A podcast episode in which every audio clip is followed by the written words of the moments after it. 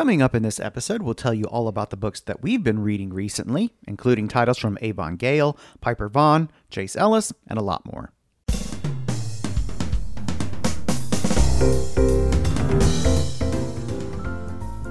Welcome to episode 267 of the Big Gay Fiction Podcast, the show for avid readers and passionate fans of gay romance fiction. I'm Jeff Adams, and with me, as always, is my co host and husband, Will Knaus.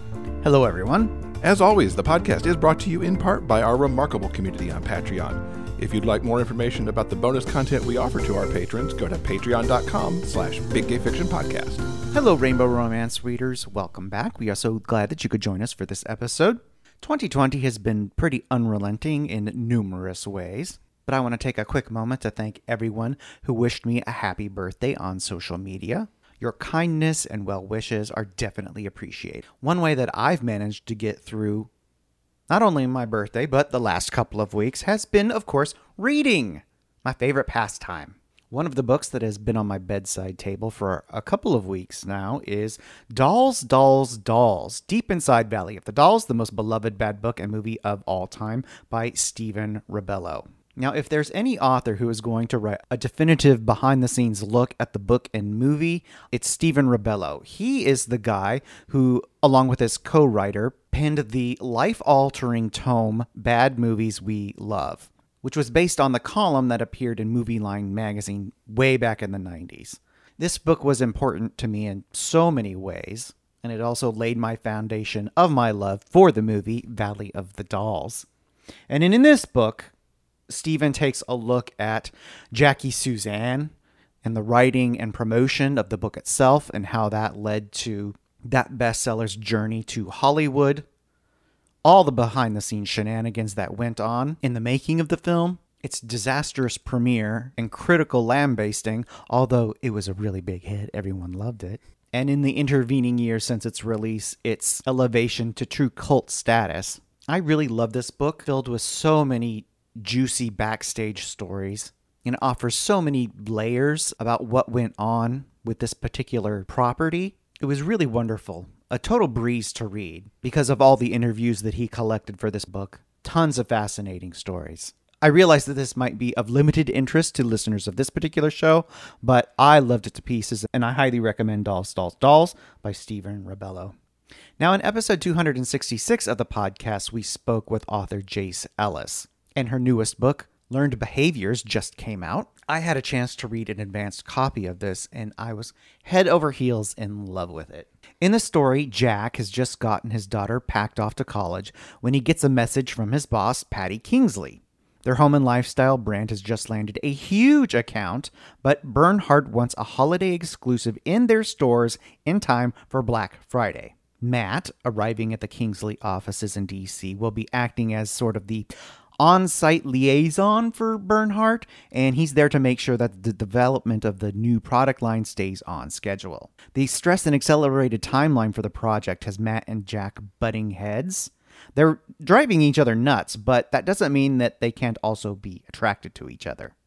And after working together for a while, you know, putting out fires and slowly moving the project forward, they develop a sort of grudging respect even though neither one of them knows how to deal with the sexual tension that is building between them. Jack visits his daughter on Parents' Weekend, and they hang out with Tanisha's friend Angela and her dad, who just so happens to be Matt. At dinner, the dads catch the vibe that Tanisha and Angela might be more than just friends.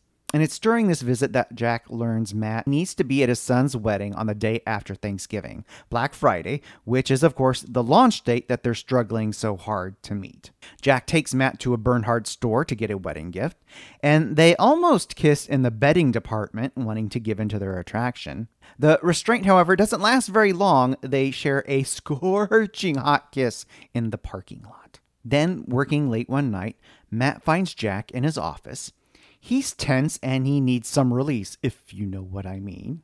Matt takes charge, telling Jack exactly what he wants and how he wants it, and Jack happily obliges. It's amazing, mind blowing, and it opens up a lot of possibilities for them, maybe even relationship possibilities.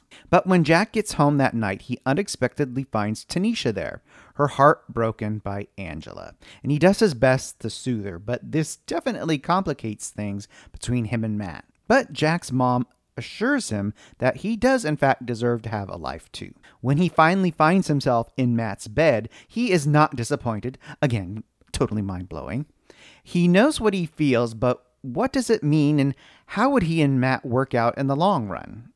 I mean, it's definitely not casual, and they spend the rest of the weekend proving that to one another. On Monday morning, though, everything completely falls apart. Bernhardt has rejected their current design, but the nepotistic fool who's playing office politics behind the scenes is not in the same league as Matt, and he does not suffer fools lightly. Once that nonsense is shut down, he goes all the way to Norfolk, where his son's wedding prep has hit a snag. And once he has that under control, he tells his family that there is a new man in his life. So add another plus one to the guest list. The wedding on Thanksgiving weekend arrives, and Jack manages to temporarily seduce Matt away from his work adding some playtime to the hectic days ahead, days that Matt unfortunately spends almost entirely on his phone and his laptop. And having to go it alone at a wedding that he's not even a part of has Jack rethinking some things. On the morning of the big day, they are finally able to talk about Matt's lack of work life balance, but then Jack gets a phone call. Tanisha has had an asthma attack that has landed her in the hospital. So Jack packs to leave. Matt gets dressed for his son's wedding. No matter how much they might want to be there for each other, family always comes first. Now, Tanisha is fine and assures her dad that he doesn't need to drop everything for her like when she was a baby. And the wedding goes well, but when Angela sees her dad without Jack by his side because of a family emergency, she puts two and two together, and soon father and daughter are headed back to DC to be with that other father daughter pair that they are undoubtedly both in love with. The week after the launch, which by the way was very successful, Patty gives Jack a much deserved promotion. At the same time, Matt has decided that he is done with Bernhardt. To have given them so much for so long and have so little to show for it, I mean, the choice is clear. With some help and encouragement from their friends and family, each of our heroes come to realize now that their children are grown, they might finally be able to start a new chapter. Jack takes Tanisha to the office Christmas party, which Patty has decorated in the finest of holiday style. And she takes to the stage to thank her team when she is joined by a surprised guest. It's Matt. And when he and Jack finally have a moment alone together, they dispense with the mea culpas. They were both wrong, they were both right. And then they get it on like men half their age. I mean, seriously, it's explosive heat when these two are together. Everyone is supportive of them, and Jack and Matt are able to move forward as a couple and as a newly integrated family. Oh, guys, everything about learned behaviors was so deeply satisfying to me, like as a reader. The way Jace Ellis has created these two men, they're complex characters who have such interesting, compelling lives, and how they navigate all of that in their attempt at romance, all the while generating so much heat. It's just, it's really good stuff and combine all that with some really delicious tropes. You've got enemies to lovers, and office romance, and hot dads. I mean, ugh, it got it's just way too irresistible. I fell really hard for Jack and Matt, and I feel pretty confident in saying that out of everything that I've read so far this year, these two are one of my favorite couples. And I haven't even really had a chance to mention some of the really amazing secondary characters that help them on their journey towards happily ever after. Jack's mom is funny and amazing and wise. Matt's ex wife seems a little daunting at first, but she just wants what's best for Matt, and that is clearly Jack. And then there's also Jack's group of single dad friends who help and support each other. I'm really looking forward to their stories as well.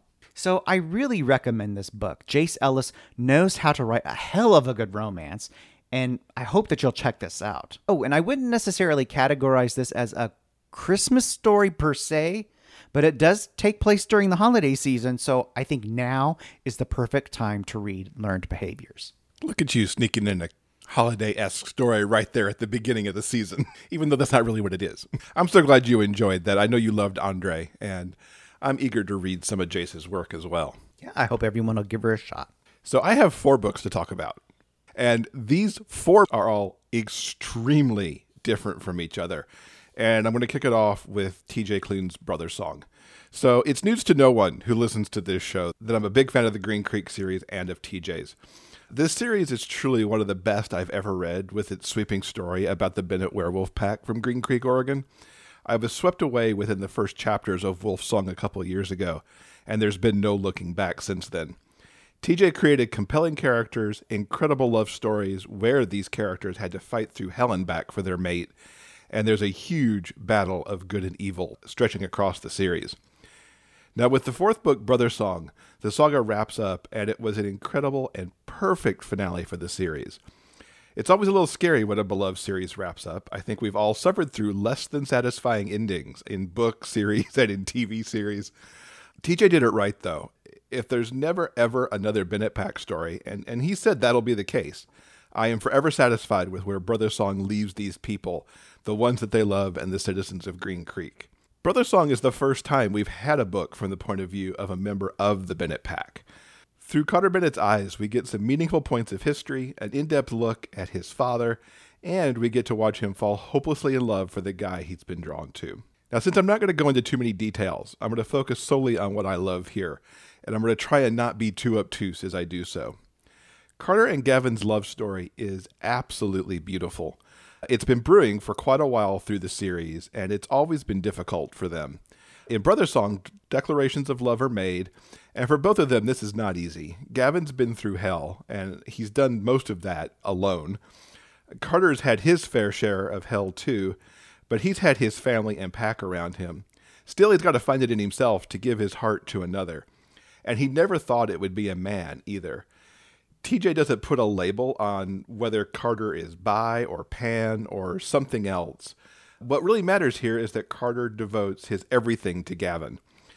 Being in Carter's head as he sorts all of it out of what Gavin means to him really gave me all the feels. Now, Found Family, of course, is central to Green Creek books and really central to most of TJ's writing, and it plays such a huge role here. With the perspective of a Bennett, we learn so much about the pack and the members that have joined over the years. We get glimpses of the Bennetts before the events in Wolf Song. Most importantly, though, we see how the pack rallies around each other in a way we've never seen before. The middle section of this story is essentially one big love letter to all things pack as everyone reconnects, and Carter leans on his family to help him figure out what's going on with him and Gavin. We even get a glimpse of Christmas time. See, I've got my own little Christmas bit going on here too. Tis the season. Indeed. I could have lived inside this part of the book for many, many more chapters, relishing in what makes the Bennett Pack the Bennett Pack. Like I said, TJ's a master with Found Family, and he does such a sublime job in this book. One of the other things TJ excels at is humor. And the Bennett brothers provide some amazing comic relief in this section, including their efforts to help Carter embrace his sexuality and what it might mean to actually, you know, have sex with a man. Some truly priceless moments happen in this part of the book. I cannot overstate that. And then there's the big battle.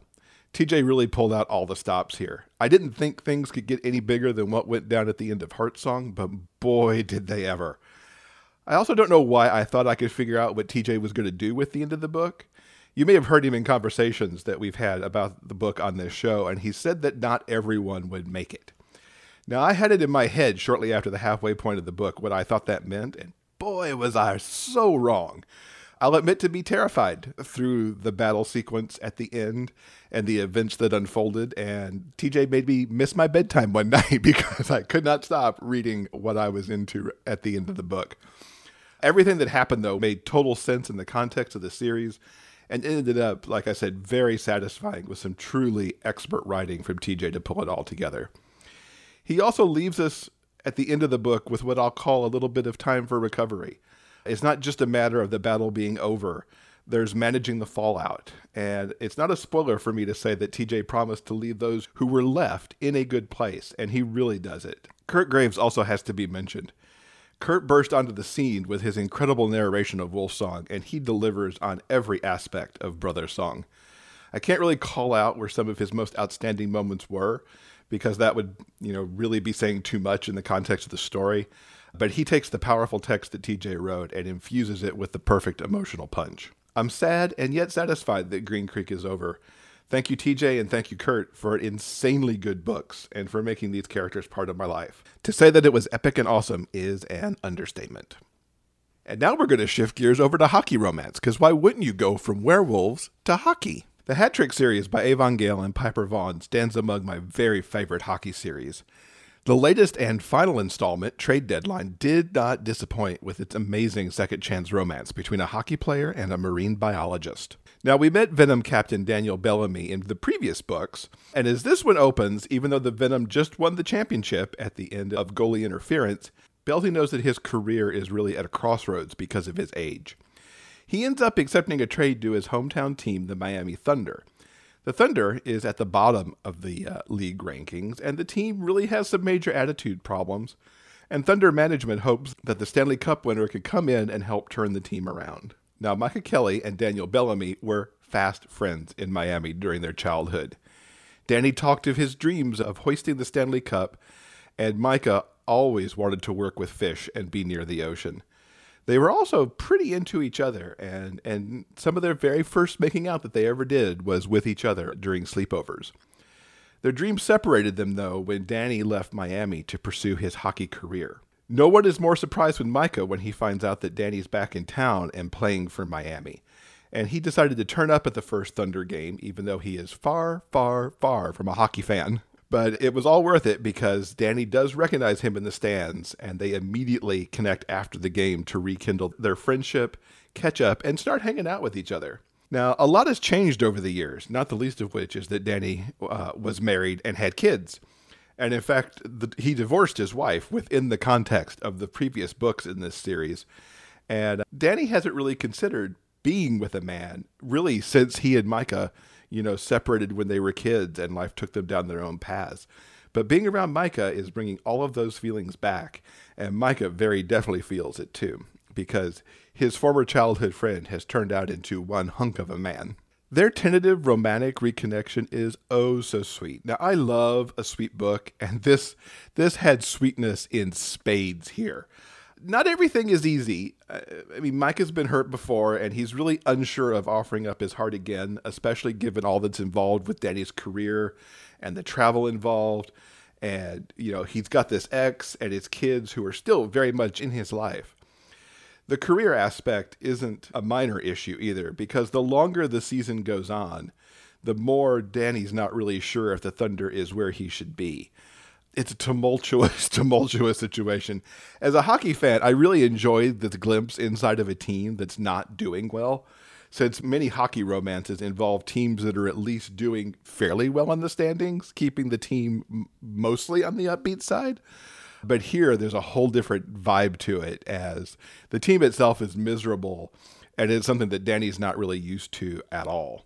Avon and Piper have really woven together a perfect tale as Danny and Micah rediscover their friendship and how to be intimate with each other. They have an easygoing and kind of fun approach to their sexy times. It's really different for Danny to approach all, all of this as an adult now, but the vibe that they just fall into seems so natural for them. It was really wonderful to read. Uh, I also appreciated the internal dialogue for both of these characters as the book is in dual POV and how they really fight with themselves over what to do given the external factors in play. You know, for Micah, it's really wondering if Danny can fully give himself over to a man and what it could mean if he has to be traded away again, or just dealing with kind of the miserable state that Danny finds himself in midway through the season. And on the flip side of that, for Danny, he's got everything that is going on with the team and and also coming to terms with himself to understand that he is uh, bisexual. Best of all, these guys know they want to be together and they just have to sort it out. It's not the easiest thing for them to sort it out, but it really like the way that it's done was compelling and always felt right and not kind of forced the way that some narratives can be. Good friendships abound in this book. Belzy, of course, has his Venom friends to bounce his feelings off of, and it was really wonderful to get some time with these guys as they ended up visiting in a few different scenarios. Micah's got kick ass friends too, and in some cases, they give him just the right kind of kick in the butt to get him out of his head. I was so head over heels for how this book resolved for these guys, both personally and professionally. Avon and Piper brought a great closing to this series with Trade Deadline, and I think the grand gesture here was one of my favorites throughout this series. Let's just say that it involved a dolphin. There were so many ways that it could have gone, and the path that Danny chose for his career also showed that he was really looking for a great balance between personal and career needs. I highly recommend this book, which you can read as a standalone, but you might as well pick up the entire series too, because they were all just terrific. Kudos again to Kirt Graves, who also voices this series. I really loved his characterization for Micah in particular, as it just fit Micah so perfectly. Between the excitement over the work that he does with sea lions and dolphins and everything, to his more lusty sides with Danny. It was really great. So if audio is your thing there, you'll definitely want to do the entire series and this book in particular in that format. And since we've been talking about Christmas, yeah, there's a little Christmas and trade deadline too, because that book takes place over a hockey season. So of course you get a little Christmas. I am going to break the Christmas tradition now though, because the next two books don't do Christmas at all. And now we're going to take on a historical bent. I do love a good historical, and I've talked about them periodically on the show, and I was very happy to discover Manners and Mannerisms by Tanya Chris. This is my first book that I've read from Tanya, and I'm very glad that I found it because I really enjoyed this story of an American who comes over to England to claim Alban Manor, which he has inherited, and it's an intriguing mix of cultures circa 1788 Lord William Bascom isn't excited about the uh, arrival of Reginald Abernathy once he hears that Reginald is traveling with his sister. As soon as it's announced that they're coming, William's family immediately sets about matchmaking for him, even before they've met their new neighbors. And everyone is very charmed by these Virginians, even as it's clear that there's a distinct difference in the way that the newcomers conduct themselves. It takes some time to get used to their less than formal ways. their manners are called breezy, very breezy. And William's all for the breezy because things get often too stuffy with his family, especially as they decide that, in fact, yes, the sister would be a great match for him so that he can end his bachelor ways. Now, from the first time that William meets Reginald, there's very definitely an attraction on William's side. William doesn't really want a wife. He knows he's got a desire for men one that he does everything he can to keep under wraps because he knows the consequences, but it doesn't mean that he wants a marriage. What develops between William and Reginald initially, of course, is a good friendship that both men enjoy. And they do discuss everything from the more mundane things of running an estate.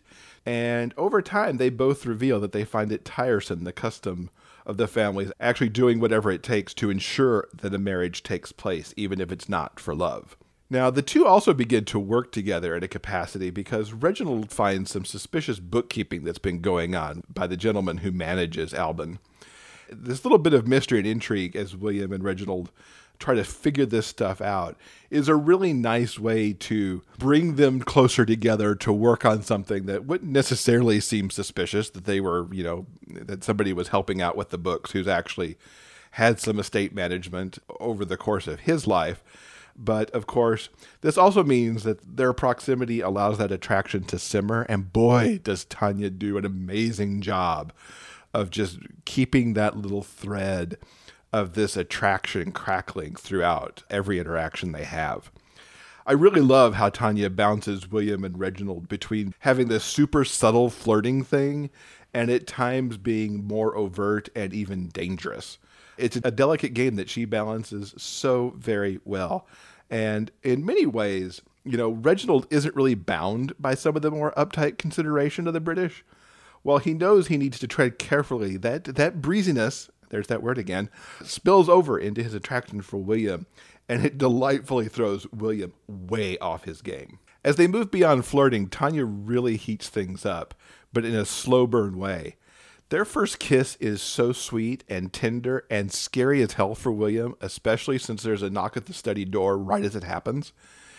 And boy, does that first kiss send William into a tizzy trying to figure out what it means and the understanding that he really wants so, so much more out of this relationship. Moving from that first kiss to many, many more to finally having sex really gave me all the feels, especially watching William as he allowed himself to finally want it and to enjoy it The push and pull that he constantly has between what he wants and what his fears are really gave another great crackle of tension to the story that really just pulled me along because I had to know how William was finally going to be able to resolve being able to accept the relationship and fully engage with the happily ever after that he was entitled to. I really loved Reginald in this story too. In, in most of the historicals that I've read, it usually has the two men being from England or somewhere else in Europe, really giving them the same kind of code of conduct. Putting an American in there, even one in, from a very early day in America, with all those less stringent behaviors, really opened up an interesting storyline as these two men were coming at things from a very different point of view, even while being part of the same class. So it presented a very different perspective on things. Reginald, too, is a wonderful character because of how he treats others, uh, especially those in his employment. It's another counterpoint to how staff was often managed in the day, where they were usually kept at arm's length. He's a really wonderful character and, and really changes William for the better. And that's a terrific part of the story, watching that unfold. Manners and Mannerisms was a completely enjoyable read, and I'm so glad I picked it up for its wonderful characters, the little bit of intrigue, and a very sweet romantic love story. As always, kudos have to go to Joel Leslie on the audiobook. He's always terrific in historicals, and his accent work is always amazing. But I really loved his portrayal of confident Reginald here and the more tumultuous William. He really gave them some great emotional uh, connection in this story. And, you know, having an American thrown into the middle of a bunch of British accents was also really well and let Joel show off his skill all the more. So I really enjoyed Manners and Mannerisms by Tanya Chris. All right, last book. And just as you opened uh, your review segment with a book that might not be something for everyone in this show, I'm going to close out the review segment with a similar one. I love Bill Konigsberg's books.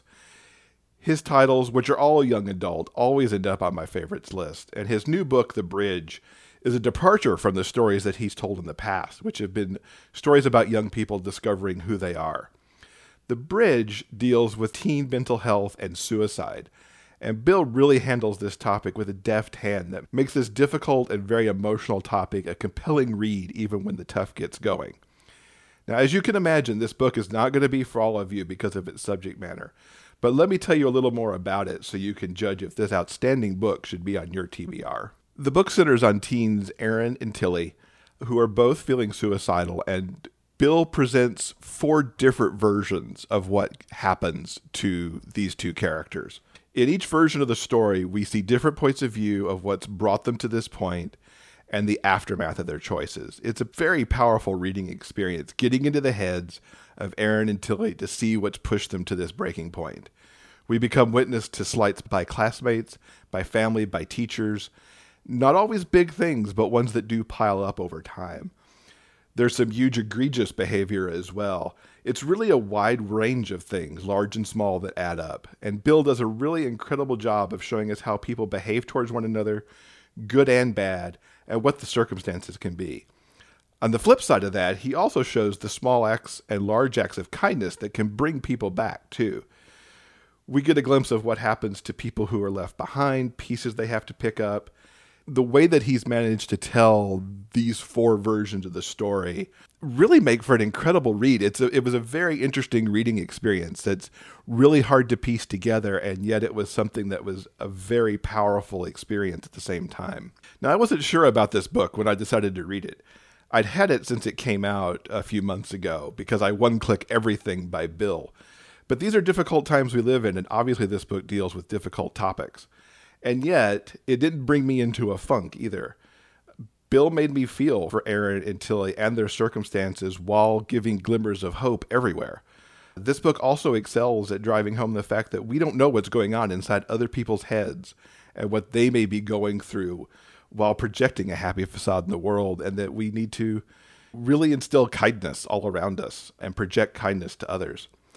I'm really glad I read The Bridge. Bill continues to chronicle the teenage experience expertly, and this is an important book too, as it deals head on with mental health in such a straightforward manner. It's definitely going to end up on my best of the year list, and I recommend it for someone who thinks this type of story is something for them. And also, since I've talked about audio on each of the reviews that I've done so far in this episode, I got to give kudos to Marin Ireland. She does such an incredible job of handling all the characters in this book, and she nails the emotional uh, arc at every single turn. So if audio is for you, you should definitely check it out in this format.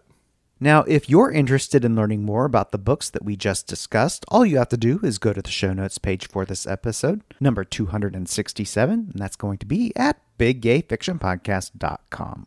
And just a note about all that audio. Brother Song Trade Deadline and The Bridge are all available from Libro.fm. You know, we're big fans of them because they allow you to support a local bookstore of your choice anytime you pick up an audiobook. Libro.fm has a very special gift membership offer running through the end of this year. So when you buy a 12 month gift membership, Libro FM will pass along half of the price to the local bookstore of your choice, meaning that bookstores will get $90 for every 12 month gift membership purchased. With independent and local businesses struggling right now, this is a great way to help support them. This offer is only available through December 31st, so act quickly to give the gift of audiobooks to a friend or, hey, even to yourself, and also support a local bookstore at the same time. You can get all the details on this special bundle at biggayfictionpodcast.com slash audiogift. Yeah, I really love Libro.fm. They've got a really amazing selection. Their app is a dream. So simple to use. And this deal that they're doing now on this subscription is really amazing, and I highly recommend everyone check it out. All right, I think that's going to do it for this episode. Now, coming up next in episode 268, we're joined by debut author Liz Faraim to talk about her book, Canopy. I am so excited that we have Liz on. Locally here in Sacramento, we've been hearing Liz read from Canopy really since we moved here over two years ago now. And it's really exciting that this book is out. And it was wonderful talking to her about it. Thank you so much for listening. Until next time, stay strong, be safe, and above all else, keep turning those pages and keep reading. Big Gay Fiction Podcast is part of the Frolic Podcast Network. You can find more shows you'll love at frolic.media slash podcasts. Our original theme music is composed by Daryl Banner.